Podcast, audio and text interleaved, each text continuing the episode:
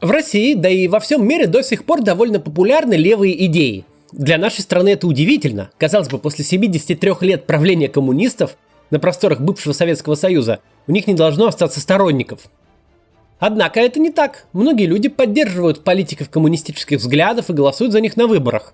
Ролики блогеров, рассказывающих про прелести коммунизма, собирают сотни тысяч просмотров.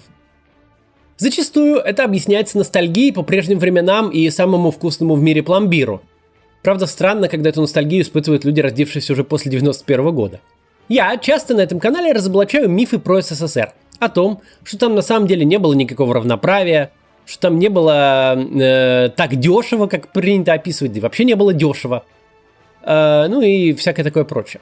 Но сегодня я хочу пойти еще немного дальше и поговорить о самой коммунистической теории, которая лежала в основе советского государства. Ну, по крайней мере, официально. Основоположниками и главными теоретиками коммунизма были Карл Маркс и Фридрих Энгельс. До сих пор в нашей стране их именами названы улицы, площади, станции метро и даже целые города. В Москве памятник Марксу стоит напротив Большого театра на одной из главных площадей. На самом деле Маркс и Энгельс просто заурядные экономисты середины 19 века, чьи идеи не выдержали испытания временем и провалились. В этом ролике поговорим о том, как же так получилось. Прежде чем погрузимся в историю, у меня, как обычно, к вам просьба. Подпишитесь, пожалуйста, на канал, нажмите колокольчик. Это нужно, чтобы вы получали уведомления о новых видео и чтобы YouTube чаще показывал мой канал в рекомендациях. Таким образом, мы сможем больше людей разубедить в мифе о прекрасном СССР. Давайте к делу.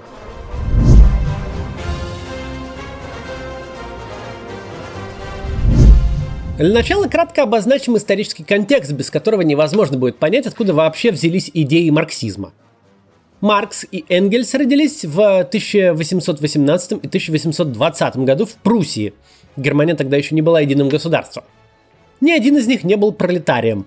Маркс происходил из семьи адвоката, а отец Энгельса и вовсе был преуспевающим текстильным фабрикантом, капиталистом, одним словом. Именно подрабатывая в юности на отцовском заводе, Энгельс увидел, в каких ужасных условиях живут рабочие, и решил посвятить свою жизнь борьбе за их права – что, впрочем, не мешало ему впоследствии существовать за счет накопленного родителем капитала, руководить э, перешедшим по наследству, э, собственно, хозяйством, фабриками и помогать финансово другу Карлу, Марксу, который довольно быстро промотал и свое состояние, и приданное жены. Маркс и Энгельс впервые встретились еще в середине 40-х, а в 1849 году они переехали в Англию, с тех пор э, они и жили на Альбионе, где Маркс умер в 1883, а Энгельс в 1895. И здесь надо пару слов сказать о том, что их окружало все эти годы. Англия середины 19 века – это страна победившей промышленной революции.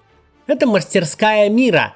Половина всей продукции земли производилась на заводах и фабриках Великобритании – всего за несколько десятилетий, в общем-то на глазах у одного-двух поколений, Англия из аграрной страны, где большинство населения занималось сельским хозяйством, превратилась в развитую промышленную державу, где трое из четырех граждан жили в городах. Небольшой торговый городок Манчестер в одночасье оказался застроен гигантскими фабриками, а Ливерпульский порт, до тех пор ничем особо не примечательный, вдруг начал пропускать через себя до 50% всего мирового торгового трафика. Знаменитый смог, ставший символом Лондона, это результат работы угольных печей, как в частных домах, так и на огромном количестве предприятий. Английская столица выросла в 19 веке более чем в три раза и прирастала она в основном трущобами. Такие стремительные процессы урбанизации и слома привычных э, многовековых устоев не могли не сказаться на общественных настроениях. Демографический рост и развитие средств производства повышали конкуренцию на рынке труда – люди соглашались работать за гроши и жить в трущобах. А отсутствие нормального государственного регулирования позволяло промышленникам не слишком сильно беспокоиться по поводу уровня жизни своих рабочих. Если вы читали Диккенса, то представляйте себе, что такое Англия 19 века. Условия на заводах были и правда ужасными. Энгельс в своей статье «Положение рабочего класса в Англии» пишет об этом довольно объективно и приводит ужасные факты. Например, что в Манчестере 57% детей рабочих умирают, не дожив до 5 лет. Или что большинство трудящихся не имеют жилья.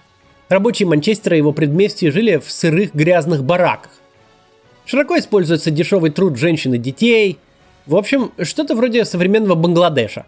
Интересно, правда, что точно в таких же условиях жили и рабочие на фабриках самого Энгельса. Нет никаких свидетельств, что он как-то пытался улучшить их быт. Если бы такие факты были, то в последующие годы коммунистическая пропаганда раздула бы их до небес. Но Энгельс ничем таким не занимался, потому что иначе проиграл бы в конкурентной борьбе. Вслед за Англией промышленная революция началась и во Франции, и в родной для Маркса и Энгельса Германии. Везде этот процесс сопровождался резким ростом числа рабочих и их борьбой за свои права, за нормальные условия труда, ну и так далее. Борьба эта не прекращалась ни на одну минуту. Рабочие создавали профсоюзы, требовали избирательных прав, сокращения рабочего дня, установления минимальной зарплаты и в конечном итоге всего этого добились. И именно наблюдая все это, Маркс и Энгельс выстроили свою теорию, о которой сейчас и поговорим. Краеугольный камень марксизма – теория классовой борьбы как основного двигателя развития человеческого общества. И уже с ней возникают большие проблемы – когда мы читаем Маркса и Энгельса в 21 веке. Итак, в чем идея? В любом обществе, говорит Маркс, существуют различные классы, которые всегда конфликтуют между собой. Государство всегда представляет собой диктатуру господствующего класса над всеми остальными. Типа античное государство – это диктатура рабовладельцев над рабами, средневековая – это диктатура феодала над крестьянами, ну а современное Марксу и Энгельсу буржуазное государство – это диктатура капиталистов над рабочим классом. В основе типа всегда лежит эксплуатация паразитирующими классами людей труда, будь они рабами, крепостными, крестьянами или пролетариями на заводах. По мере развития науки и техники, говорит марксизм, производительные силы развиваются, а общественные отношения остаются прежними. Например, развитие городов, торговли, промышленности приводит к появлению богатой буржуазии. Однако ее участие в принятии политических решений ограничено. Все должности занимают представители господствующего класса дворянства. Конфликт приводит к революции. Буржуазия свергает дворянство и устанавливает свое государство. Подобное случилось, например, во Франции в конце 18 века. Главный интерпретатор марксизма Владимир Ленин описал это формулой «верхи не могут жить по-новому, а низы не хотят жить по-старому». В итоге происходит революция, на смену старому государству приходит новое, управляемое победившим классом. Рациональное зерно в этом есть. Наличие конфликта, спора, конкуренции – это действительно важный драйвер прогресса. Но у Маркса очень упрощенный взгляд на историю развития человечества. Он подразумевает наличие у всех представителей одного класса неких общих интересов, а также общих классовых врагов, что на самом деле далеко не так. Марксизм объявлял классовую борьбу вообще единственной движущей силой, и это было ошибкой. Разве есть, например, классовая подоплека у феминизма? Или у экологического активизма? На самом деле вовсе не борьба классов приводит к смене формации, а экономическая эффективность. Феодальное хозяйство было эффективнее рабовладельческого, и поэтому рабовладение закончилось. Фабрика эпохи капитализма, использующая наемный труд, оказалась эффективнее феодального производства, и поэтому закончился уже феодализм.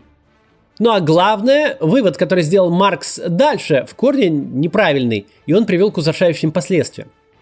Вывод его состоит в том, что в эпоху капитализма классовая борьба рабочих против буржуазии должна привести к социалистической революции, после которой пролетариат установит свою диктатуру, и человечество придет к бесклассовому обществу, то есть к коммунизму. Тогда государства во всем мире отомрут за ненадобностью, потому что никто никогда не будет больше эксплуатировать и подавлять. Почему Маркс пришел к такому выводу, более-менее понятно. В его время рабочие были чрезвычайно многочисленной группой. В Англии к числу промышленного пролетариата относилась почти половина трудоспособных граждан. Их права действительно не соблюдались, и несправедливость была в отношении э, к ним просто очевидна.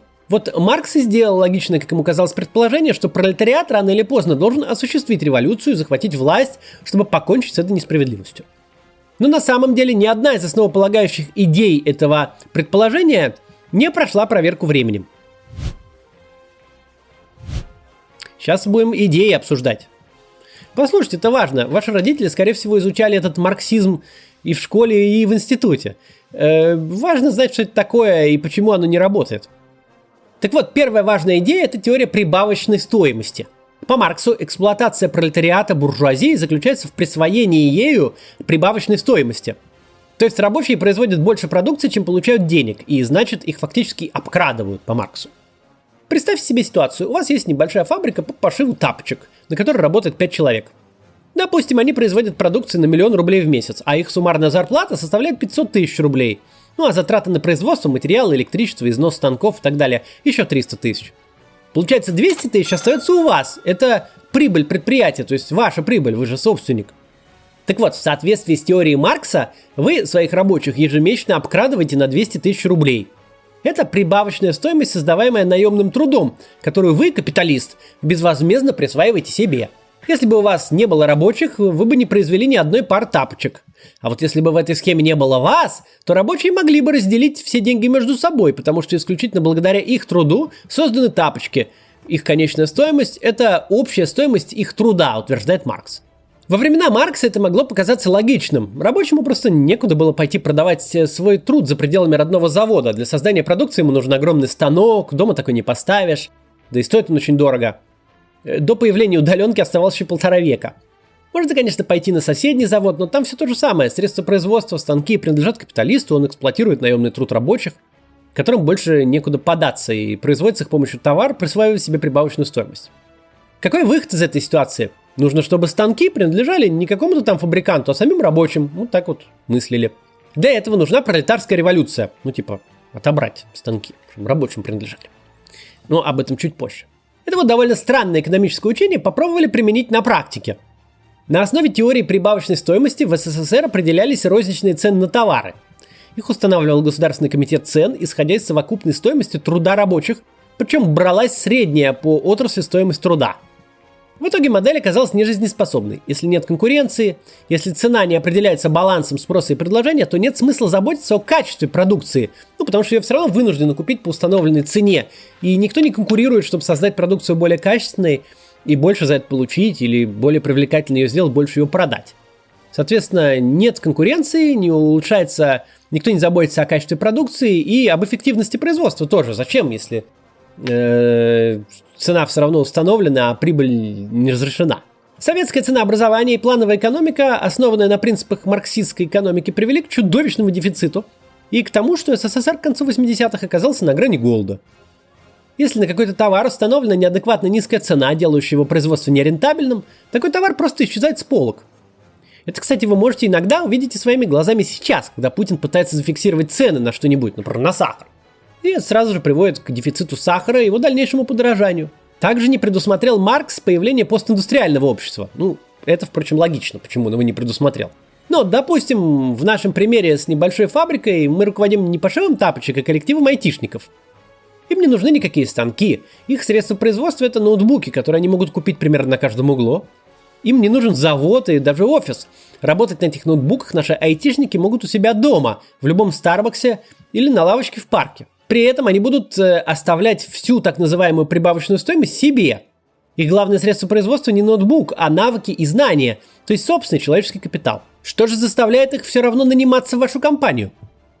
А вот что. Вы как предприниматель берете на себя множество важных функций. Вы не просто так забираете прибыль, обкрадывая рабочих. Вы занимаетесь поиском клиентов, решаете вопросы с государственными органами, э, арендуете офис и вообще все прочее остальное. А главное, именно вы берете на себя риски падения спроса, банкротства, претензий со стороны кредиторов или государства. Любой наемный работник намного свободнее вас. Он пишет заявление на увольнение и самое позднее через две недели уже выходит на новое место. А вы останетесь разбираться с накопившимися проблемами, пытаясь вернуть вложенные деньги – вы несете все риски и всю ответственность, но марксизм стоимость рисков организаторского интеллектуального труда просто игнорирует. И вот эта вот теория возникает, что все, что создается рабочими, должно им принадлежать. Игнорирует марксизм также и понятие спроса, ключевое для рыночной экономики. Цена позапрошлой модели iPhone сегодня и в день ее выхода на рынок будет серьезно отличаться. Хотя стоимость труда, вложенного в каждый конкретный iPhone, одинакова – Причина в спросе. В момент выхода новой модели он максимальный. Многие люди хотят заполучить новинку и готовы за это переплачивать. Два года спустя желающих сильно меньше, потому что модель устарела и появилось множество альтернатив. Маркс это никак не объясняет. То есть, э, по его мнению, стоимость, э, производимая рабочими, всегда одинаковая соответствует стоимости их труда. Один из основных представителей австрийской экономической школы, Ойгем Бен Баверк, критикуя марксистов, приводил в пример бутылку коллекционного вина. Просто лежа в подвале, она растет в цене, хотя никакого дополнительного труда в нее не вкладывается. Все это в теорию стоимости Маркса не укладывается. А вот что еще не предусмотрел Маркс – появление корпораций, принадлежащих большому количеству мелких акционеров. Рабочий сам становится собственником своего предприятия, покупая его акции на бирже. Он хорошо работает, компания получает прибыль, акционерам выплачивают дивиденды, акции дорожают. Таким образом, прибавочная стоимость, опять же, достается рабочему. Как тебе такое, Карл Маркс? С другой стороны, если вы капиталист и у вас есть акции Теслы, это не значит, что вы можете приехать на завод в Калифорнии и давать распоряжение рабочим. Собственность и управление в современных корпорациях разделены. Пожалуйте на ежегодное собрание акционеров, где вы сможете проголосовать за вашего кандидата в совет директоров, и на этом ваше влияние на работу компании заканчивается. Толстые капиталисты с сигарой в зубах, которых рисовал карикатурист Херлов э, Бидструб, давно вышли из моды – Вторая ключевая идея марксизма – теория обнищания пролетариата. Согласно Марксу, с течением времени положение пролетариата ухудшается. Это, мол, неотъемлемая составляющая капитализма. Накопление богатства на одном полюсе, то есть в руках капиталистов, означает в то же время накопление нищеты, муки, труда, рабства, невежества, э, огрубления и моральной деградации на противоположном полюсе, то есть у рабочих. Причины этого Маркс объяснил тремя факторами. Во-первых, рабочим не принадлежат ни средства производства, ни результаты собственного труда. Во-вторых, капиталисты заинтересованы исключительно в одном – максимизации собственной прибыли, то есть того самого прибавочного продукта, который они злодейски отбирают у тех, кто его производит. А значит, будут искать пути экономить на рабочих и платить им все меньше. В-третьих, регулярные кризисы капиталистической экономики будут пополнять арму безработных. Более того, капиталисты жизненно заинтересованы в том, чтобы рабочие жили в нищете тогда, они будут готовы заниматься за гроши э, тяжелой работой. Проблема этой концепции в том, что это полная ерунда. В общем-то, можно было так сказать в самом начале и на этом закончить. В эпоху, когда жили Маркс с Энгельсом, подобная идея действительно могла показаться актуальной. Промышленная революция позволила существенно сократить издержки производства. Многих рабочих заменили машинами, оставшиеся готовы были работать на любых условиях.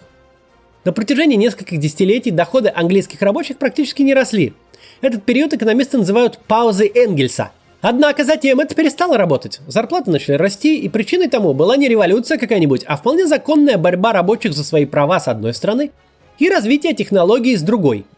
Более сложные механизмы требовали более квалифицированного труда. Рабочих стало сложнее нанимать, дольше учить, но и производить они стали больше и лучше. Капиталистам стало выгодно держаться за хороших сотрудников и вкладывать деньги в их развитие. Ошибочность концепции обнищания пролетариата была очевидна уже даже марксистам во второй половине 19 века. Против нее выступал, например, Карл Каутский. Однако всех этих отщепенцев заклеймили, обозвали ревизионистами, и в СССР многие даже думали, что полное имя Каутского – ренегат Каутский, потому что так его называл Ленин. Из дня сегодняшнего мы видим, что прогноз Маркса на обнищание пролетариата не сбылся. Уровень жизни рабочих в развитых капиталистических странах сейчас высокий – он существенно выше и уровня жизни многих буржуа в Англии 19 века, и уровня жизни пролетариев в стране, победившей пролетарской революции, СССР. Из этих двух идей, что капиталисты забирают у рабочих прибавочную стоимость и что дальнейшее развитие капитализма приведет к обнищанию пролетариата, родилась идея необходимости социалистической революции – по мнению Маркса, классовая борьба должна неминуемо привести к победе пролетариата, которому станут после этого принадлежать все средства производства. И Маркс будет рад. Сам пролетариат этого, к сожалению, не понимает. Неумный выдался. Все время норовит выдвигать какие-то умеренные лозунги, типа сокращения рабочего дня, соблюдения санитарных норм, повышения зарплат и так далее. А надо, мол, требовать свержения буржуазии, Поэтому пролетариату нужна партия, которая его возглавит и поведет к прекрасному будущему, где все будет бесплатно и где, наверное, вообще не надо будет умирать. Ленин эту идею довел до абсолюта, заявив, что, так сказать, в базовой комплектации революционного сознания у рабочих нету. Поэтому его нужно привносить извне, для чего и нужна коммунистическая партия. Ну а поскольку капиталистические страны тесно переплетены между собой, пролетарская революция будет происходить одновременно повсюду – случится так называемая мировая революция. Это важнейший концепт марксизма. Именно благодаря одновременной победе во всех странах возникнет диктатура пролетариата, переходный этап от капитализма к бесклассовому социалистическому обществу. Он позволит отмереть государством, поскольку государство, как мы помним, это всего лишь инструмент подавления господствующим классом всех остальных. Вот такая сгагульна. А так как других классов не будет, то подавлять будет некого, и государства будут не нужны. Но ничего такого не произошло. Очередное пророчество марксизма не сбылось. Хотя не совсем так. Отличный пример отмирания государства – это СССР. Он отмирал, отмирал себе все время, пока базировался на марксистской теории, да и отмер. И в итоге нет больше такого государства. И слава богу. Вопреки прогнозам Маркса и Энгельса, социалистические революции начали происходить не в развитых капиталистических странах, где было много рабочих, а в отсталых аграрных государствах. Вот где не было революции. В Англии, США и Франции, где было больше всего рабочих. А вот где они были. В России, где рабочие составляли 1% населения, в Монголии и Северной Корее. Во-вторых, никакой диктатуры пролетариата не наступило ни в развитых странах 19 века, ни в странах типа Японии и Южной Кореи, где промышленная революция случилась уже в 20 веке. В-третьих, государства не отмерли даже там, где были революции под коммунистическими лозунгами. Наоборот, они стали там намного более сильными и тоталитарными. Первый значительный опыт проверки гипотезы Маркса реальной жизнью произошел, как известно, в нашей стране. Владимир Ленин, увлекшийся еще в юности марксистскими идеями, все делал ровно как описано у классиков. Создал коммунистическую партию и силой захватил власть в стране, назвав это пролетарской революцией – Через какое-то время после запрета всех остальных партий и победы в гражданской войне в СССР на бумаге сложилась такая система управления. Высшим органом власти являются советы разных уровней, через которые пролетариат может осуществлять руководство страной. Руководит этим коммунистическая партия, как авангард рабочего движения. Все в полном соответствии с постулатами марксизма. Оказалось, что это не работает. Сюрприз. На практике коммунистическая партия забрала всю власть себе, а советы превратились в бессмысленные органы, штампующие заранее одобренные партийными функционерами решения. Что-то вроде современной Российской Государственной Думы. Вместо диктатуры пролетариата получилась диктатура номенклатуры. Маркс с Энгельсом этот феномен не предусмотрели – по факту же класс номенклатуры оказался в СССР самым привилегированным. Именно он подчинил себя все остальные, не прекращая при этом громогласно кричать о скором наступлении коммунизма. Я рассказывал это все в своем ролике о кастовой системе, которая была в Советском Союзе. Посмотрите, если еще не видели. Чем все это закончилось, вы прекрасно знаете. Ну а что произошло в тех развитых промышленных странах, которым Маркс предсказывал скорую пролетарскую революцию? Борьба рабочих за свои права привела в итоге к появлению социал-демократических и либеральных движений. Эти движения не ставили своей целью мировую революцию, не желали сломать систему и уничтожить буржуазию. В итоге появились профсоюзы, постепенно были приняты законы, запрещавшие всякие злоупотребления. Жизнь рабочих наладилась, они получили политические права, доступ к качественному образованию, медицине и так далее. И выяснилось, что никакой эксплуатации человека человеком не существует.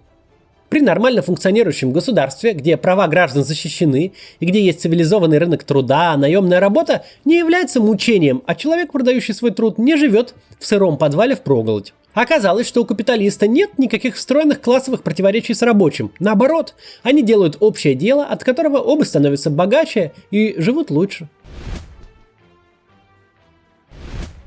В общем, марксизм – это всего лишь одна из множества теорий, не прошедшая проверку временем. Почти все ее постулаты, казавшиеся в середине 19 века единственно верными, с ходом истории доказали свою неработоспособность. Можно было бы сказать, подумаешь, какие-то экономисты сочинили очередную теорию, оказавшуюся ошибочной. Мало ли такого. Для науки это даже неплохо. Ошибочные теории точно так же двигают прогресс, как и правильные. Правда, для этого к ним нужно относиться критически. Но в СССР за критику идеи Маркса можно было в разное время либо оказаться на дне расстрельного рва, либо надолго уехать в лагеря, либо провести пару лет в психиатрической больнице, либо, в самом лучшем случае, лишиться гражданства и отправиться в изгнание за границу. Учение Маркса всесильно, потому что оно верно. Эта фраза Ленина в полной мере описывает отношение к марксизму в СССР. К научным теориям так относиться нельзя, даже если в моменте они кажутся интуитивно верными и внутренне непротиворечивыми – Проблема марксизма в том, что ошибочную теорию взяли за основу для строительства тоталитарных обществ, что привело к ужасным последствиям и миллионным человеческим жертвам на пути построения идеального общества по Марксу, которое на самом деле построить невозможно. Дело не ограничилось СССР. Именно под марксистскими лозунгами к власти пришел Мао Цзэдун в Китае, Ким Ир Сен в Северной Корее и многие другие диктаторы. Именно прикрываясь марксизмом, красные кхмеры устроили геноцид в Камбодже – Почему же это учение стало таким популярным и до сих пор имеет миллионы сторонников по всему миру? Главным образом за счет своей простоты. Простые решения, простые ответы, паразитирование на эмоциях. Проклятые капиталисты наворовали и живут хорошо, а простые честные люди считают копейки. Надо все отнять и поделить. Фабрики рабочим, землю крестьянам. Эти лозунги, взятые большевиками на свои знамена, позволили им захватить власть в России, ослабленной мировой войной, и установить свою диктатуру под видом диктатуры пролетариата. И сейчас к подобному популизму часто прибегают российские политики. Обвинения производителей в жадности и умышленном завышении цен позволяют маскировать собственные ошибки и удерживать власть. Марксизм давно пора отнести туда, где ему самое место – в музей ошибочных экономических теорий. Памятники Марксу и Энгельсу с городских площадей нужно убрать, а названным в честь их э, улицам нужно вернуть исторические названия. И больше никогда к этому не возвращаться. До завтра.